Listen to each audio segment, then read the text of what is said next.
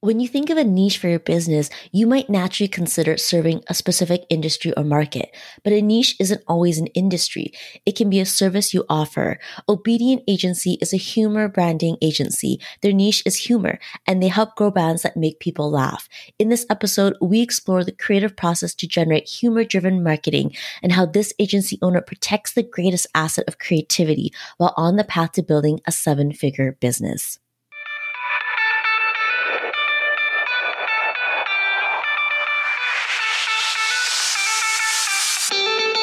Welcome to the Small But Mighty Agency Podcast. If you're a creative consultant or agency owner who wants to know what the roller coaster ride really looks like to grow your business from one to many, you're in the right place. My guest and I pull back the curtains on the realities of growing and running agencies of different sizes and what it takes to build a team. And if you're anything like me, you want more than the highlight reel.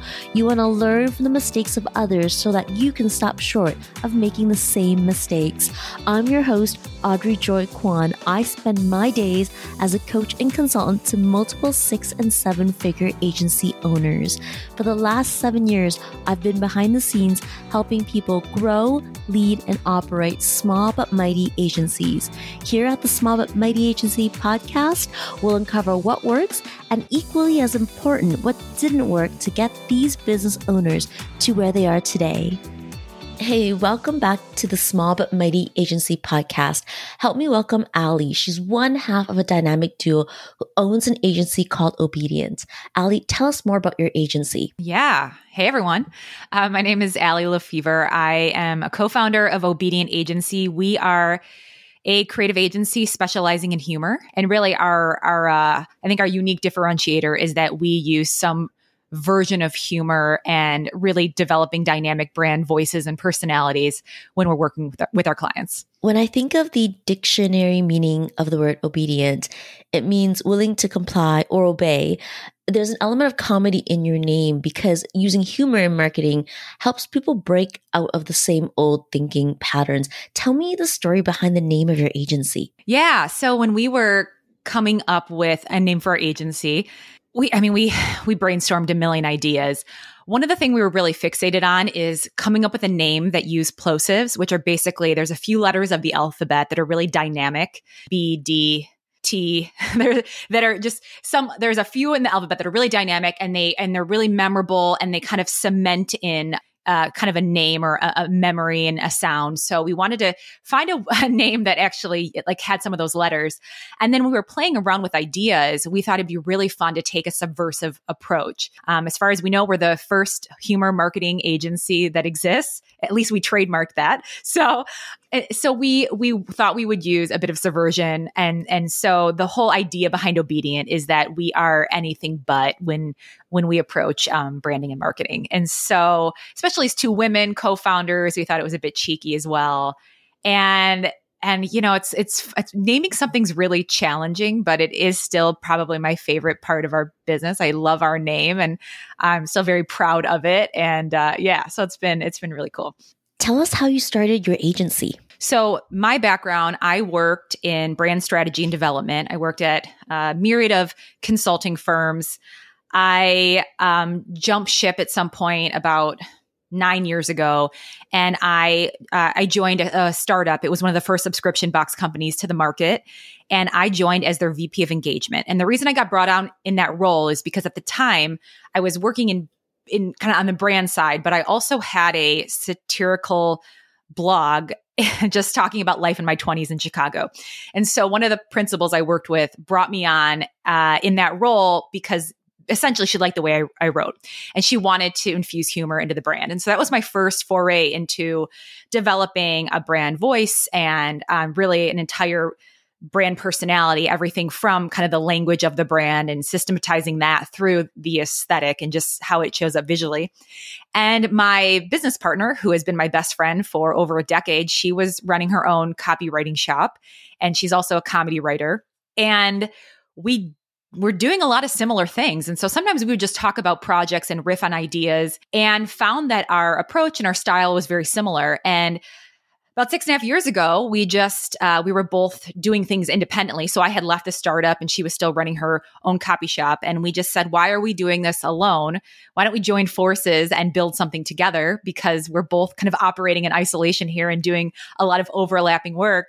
And we started Obedient. And it's been the best thing in the whole wide world because we just get along so well. We have a ton of overlapping skill sets. And then we're quite different in a lot of ways in terms of how we think. So I think we have just been a seamless partnership, and have really all the brainstorming we do and creative ideas have only been, I think, heightened and enhanced by our ability to really trust each other and come to the table and appreciate all the zany ideas we can bring. And so it's just been a dream, truly, working with her. Some partnerships excel and others fizzle out. What has made your partnership work so well over the last 6 years?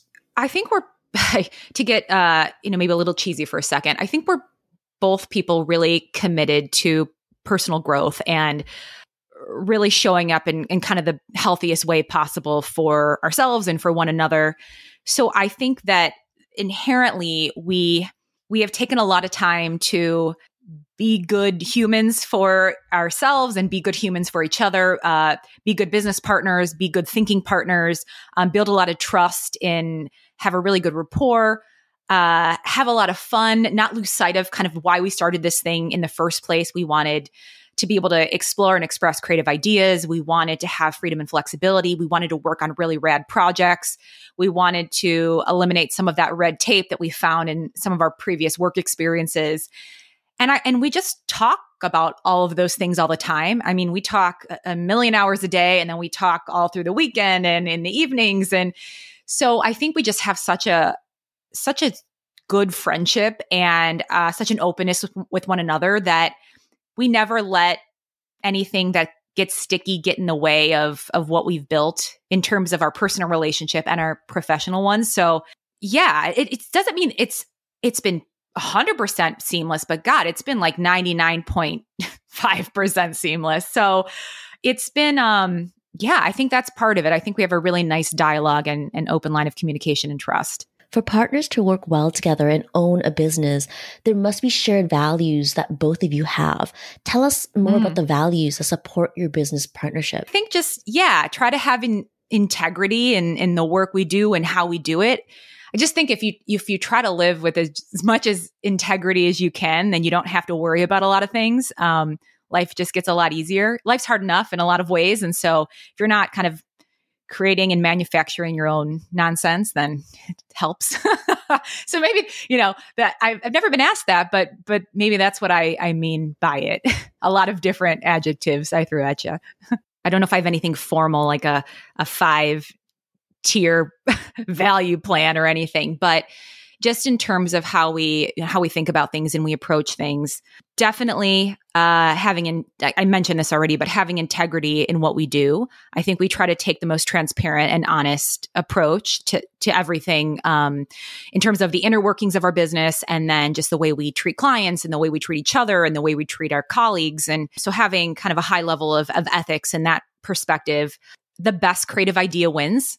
So we are not precious with our ideas. We are very open, and there is a ton of space to come up with as many creative and wild and ridiculous and sometimes terrible ideas as possible, and the best idea wins. And so we're really good at defaulting to whatever that is. I think we're both, I'll just kind of speak to me and Lindsay, but it definitely permeates, I would say, the entire agency. Definitely people committed to, try to say things in the least cliche way possible, but, we're definitely people who are A+ people. So if it means we got to spend another 20 minutes on something to get from the A to the A+, we will. We'll work till we exhaust all of the best ideas and creative options. We're very systematized and organized. So I think that when you eliminate kind of the clutter and chaos and in terms of the inner workings of your business, it leaves a ton of space for creative play. And then just like play and fun. I mean, our whole agency is built on humor and fun and delight and surprise. And it's just how we try to live our lives. It's how we try to run our agency. And we try to bring that energy into the entire process. So if you're one of our clients and you come through our process, every touch point is funny and entertaining and engaging, and the way we ramp up new folks on projects is the same. And And yeah, so I think we just really try to make fun a top priority, even though we're working on projects that take a lot of, time and energy and there's a lot of strategy and thoughtfulness that goes into them. It's got to feel good. That's the whole reason we did our own thing, is so we weren't kind of, victims or prisoners of our own making. So yeah, so those are some that are, top of mind. Naturally, funny people wow me. I don't think I have that gift. At least it doesn't come naturally to me. And I know one person's funny isn't always funny to everyone. The creative process for humor must mean going through many bad ideas to get to the good ones. Tell me about the creative process. So when we actually get to the brainstorming piece, every single idea that we have has to end up on paper, because sometimes you'll read a really, we call them like the, look, when we, it's kind of a badge of honor when we go, oh my God, that's so dumb. Like what we mean is like, oh, it's so funny. It made me laugh. It was so goofy and silly. Sometimes the most silly, offbeat, ridiculous, absurd things, like there's a kernel of an idea in there. You're like, okay, the structure of that line is not right. Or like the punchline isn't right, but that's a really good benefit to draw out. So how do we get to that same idea in a more aligned tone of voice, or a more cohesive, tone or personality that matches up with the brand? Or how do we say that same thing that's a little bit more accessible to the audience at large? So, if you do A to B thinking or A to B humor, you're going to get kind of the lowbrow ideas. If you allow yourself to go A to B and then B to C and C to D, and you really keep kind of rolling with whatever is on the paper and keep exploring each other's ideas and jokes and punchlines and one-liners. And it's, I think there's so much good stuff in there. Even if an idea starts out as just embarrassingly bad and broken, you can really do incredible things with it. And like, you might see a hint of it in a final idea. And sometimes it's the compass pointing in the right direction, but the delivery's wrong. So yeah, I mean, there's no such thing as a bad idea. Every bad idea leads somewhere. And so that's why we do a video series called Can They Brand That? And it allows us to just get comfortable playing in an improv space where we pick a brand, pick a brand that we've never worked with, set the timer for 20 minutes, put ourselves on video and riff ideas, because it allows us to just continually flex the muscle of generating idea after campaign, after slogan, and getting every idea out, even if it's not necessarily great. There might be something really funny or compelling in there. And usually, if it's a 20-minute brainstorm, we usually can get down to 5 minutes of like, wow, that's some good stuff. So yeah, it's I don't think people should be so afraid of it. Thanks for giving us that inside peek at how you work through your creative process for humor. In the 6 years you have been running your agency, what has been the most challenging for you to grow your business? Yeah. I mean, I think for us, the most challenging part is knowing what kind of growth we want to have. So we really got into this work because we love the actual creative. We love working on brand. We love working with clients on their brand. We love the creative piece. We really love the ideas and the execution. And so we were at a point about 2.5 years ago where we were growing pretty rapidly and we were bringing on new talent. And then we got to a point where so much of our job ended up being managers, and we were kind of managing the projects and then really still doing some of the work, but so much of our energy was spent elsewhere that we decided we want to stay small but mighty. We want to be a boutique agency. We really want to continue to get our hands dirty. We want to bring on and keep the right talent, the people we've worked with for most of them the last 6 years, and continue to just nurture everyone's skill set and talent and be able to be this awesome, creative, cohesive, dynamic team. But growth for us is growth in terms of types of projects we work on, stretching ourselves into industries that we've never worked in before, taking on creative challenges that are really difficult. We're kind of in the process of right now of potentially working on a funeral home, which is an insanely difficult creative challenge to how do you bring levity to something that's so fraught with grief and it's very serious. So I think for us, growth has looked very different, and we're very comfortable in that space. I think we thought for a long time we had to grow to be a 150-person agency, and we just don't really want that. And I think that's okay. And we're both really excited about where we are. Did you know that I have a coaching program called the Mighty Pod Model? In the High Touch program, we help our clients go from solopreneur to an agency owner so they can gain more freedom by having a service business where client work isn't dependent on them to scale. Maybe you started as a solopreneur with 0 people in your business. Eventually, you bring in an assistant and contractors, but you continue to hold on to the strategy and direct communication with your clients. Before you know it, you're at capacity. So what happens if you want to grow bigger? Meet the Mighty Pod Model. The Mighty Pod Model isn't just a business model. It's a high-touch coaching program that helps you go from solopreneur to agency owner with a profitable, streamlined, and strategic roadmap. If you're feeling like the bottleneck in your business, download our free Mighty Pod Model cheat sheet. Go to audreyjoykwan.com/free resources. That's audreyjoykwan.com/free resources, or click the link in the show notes right there in your podcast app to get the free Mighty Pod Model cheat sheet. Back to the show. In any business, revenue matters. A business needs to make money to thrive. Mm-hmm. Revenue is important to you, but not at the cost of your lifestyle. So that being said, your agency is on the path to 7 figures. Yeah. How are you navigating the balance between business growth, creativity, and time off? I think we have a very clear vision of the agency we want to build. So part of it is that we are highly specialized as an agency in terms of the type of approach we take when working on brands. And so I think that's allowed us to have cost of working with us is a level we're quite comfortable with, right? So we're not freelancers. We're not working. It's not a, eat what you kill kind of situation. So I think our prices are reflective of the path to success. The volume of work is reflective to that path to success and growth. And we definitely have like target numbers we want to hit every month in terms of bringing on new clientele and project load and things like that. But we also are very equally committed to having a ton of flexibility in how we work. The good news is we don't have a ton of overhead as an agency. Everyone works remotely, and we've been like that since the beginning. Lindsay and I both used to be in Chicago, and she moved during the pandemic. And so we've kind of always built this agency that we had a ton of flexibility. I mean, we play in the world of ideas, and so we don't have physical product, or we don't need a physical space in order to generate the best ideas for our clients. So that was always great that we have very minimal overhead in terms of how we operate, which gives us a lot of room to play and grow and flex and try things. And I think for us, it's, I never really share this, but I'll share this with you, is we always joke that we have East Coast starting times and West Coast starting times and East Coast end times.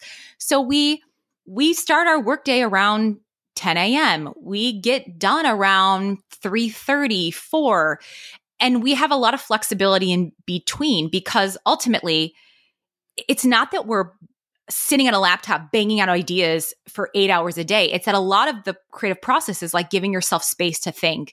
And then at 1 a.m, if I happen to be up, I'm firing off a couple ideas in a notes app and then revisiting it.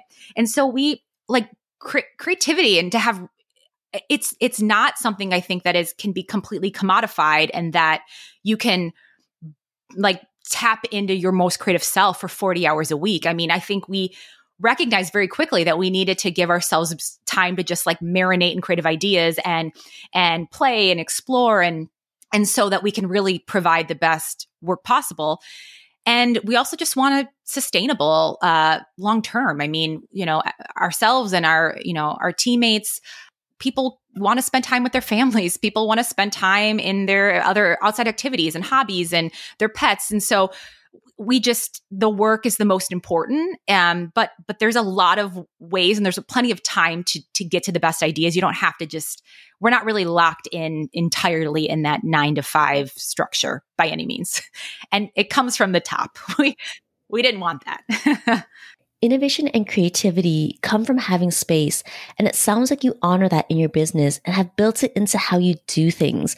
Knowing what works for you and your team sometimes comes from that lived experience of what doesn't work. Tell me about an experience in your agency life that you have learned from. Yeah, even thinking about it gives me like a wave of anxiety that sweeps over me. I worked in a corporate setting for many years, and I would work 60, 80. At my peak seasons, I'd be working 100 hours a week, traveling multiple days a week. And as I look back, so much of the chaos and the late nights and the last minute deadlines were all due to inefficiencies in a system or a process. And it was because people were dropping the ball, or there weren't things systematized up front, or people weren't having open lines of communication. And so everyone had to recoup the time and eat into their personal lives in order to make things still run. And so when we started Obedient, I would say this is probably the thing that Lindsay's very organized too, but I definitely pushed, is that right out the gate, we need systems, we need operations, we need tools, we need platforms, so that we start this thing, as we're building our baby from the ground up, it is as efficient as humanly possible. Now, we have tweaked things 1,000 times over, but I hate doing things over for the sake of doing things over. I don't like to just repetitive nonsense, duplicated work. Drives me bonkers. And so I think that I think some people thrive and love to kind of live in that chaotic state. And so they don't take the time to just pause and go like, where are the friction points here? What's broken in our system? And so they end up creating a business that they become, enslaved to. And that was something that I just didn't want. I think I was just so haunted by how stressed I always felt in work. And I would wake up every morning with like a bit of anxiety because I just knew I would be working for 12, 14 hours. And now I think that's why, we joke about our work hours now is like, I can't believe that I get to do what I love and do it in a way. I definitely, we work hard, but like, I never feel stressed when I open my eyes in the morning. I never feel anxious, is because the only thing we really have to think about every day is what are the aside from like getting on client calls and keeping them happy and continuing to build those relationships, like how good does the creative have to be today? And so that's something that it's like all the other minutia we've kind of controlled for, and as much as we can. And so now it's like, it's just up to us to generate good ideas and to listen to our clients and to meet their needs and exceed their expectations and get them excited for the creative. And so yeah, we are very, as much as we pride ourselves as being, wildly creative and fun and entertaining and all that, we are highly well-oiled machine kind of at its core. And because I just, I don't know if that's the Libra in me that likes a balance, but I don't want to live in that state anymore. I did it for a very long time in my professional life, and it's just grotesque and exhausting. But you turn that lesson into a way to help your business thrive. That's inspiring. So what other systems do you have in your business that help you stay focused? Yeah, gosh, I don't know how wildly revolutionary, unique it'll be to people listening. But for example, I take like new intake calls on only 2 days a week. There's a 3-hour window on each day. So I know that at that time, that's where my brain has to go. When it comes to project calls, so, any sort of initial kickoff discovery call or any check-in calls and presentations or project wraps, like they're on specific days at specific times. So like those are set aside to think in that specific way. And like, that's the part of my brain or our brains that we have to turn on at that time. Yeah, I think we just really try to run a tight ship so that the creative is the cream that rises to the top. But yeah, those are some things. I just, highly, like we schedule work time and we schedule kind of the creative playtime. And those are just kind of non-negotiables throughout the week, which is great because I think it's like also you get in this rhythm of like, what parts of my brain do I need to turn on today? So it's just been really helpful because I know like Wednesdays it's free play. And then, you know, the other days of the week, I have to be a little bit more client facing or get into creative work, et cetera. How you frame that by saying, quote, you run a tight ship so that the creative is the cream that rises to the top, unquote. That's powerful. When you have processes and systems, it gives you back brain space and bandwidth to focus on what needs your attention. Allie, before we wrap up here, what keeps you inspired and motivated? I think the fact that our agency is rooted in fun and humor. It is the thing I want to just marinate in all the time. So I so much of the work we do is funny and fun and it's uplifting and it's exciting and it's energizing. And so that is, I think that's what keeps, from like a very professional setting, that's what keeps me going and excited about Obedient, is because we've chosen a lane that we like to be in and where we think we're, you know, exceptionally good at, but also like who doesn't want to riff jokes and clever, funny ideas with their, you know, team. And so I think we get to just, I really do think we get to laugh for a living. So much of that is just energizing, exciting, especially, you know, when we have projects, we're like, oh, we've never done something like this before. This is going to be a hoot. And then outside of that, you know, I am very much, I would say, an extrovert at heart. Things have probably changed over the last couple of years with just being so isolated and inside. So, but like just spending a ton of time with my pals and my husband and my dog and kind of keeping my life fairly simple.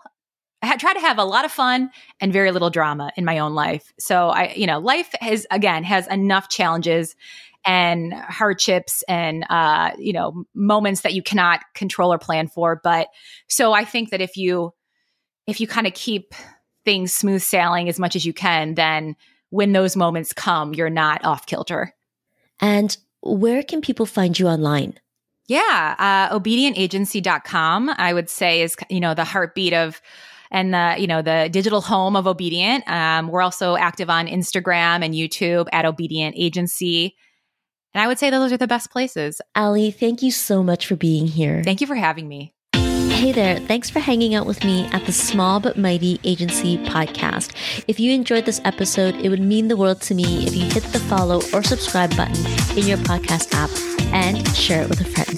I'll see you on the next one.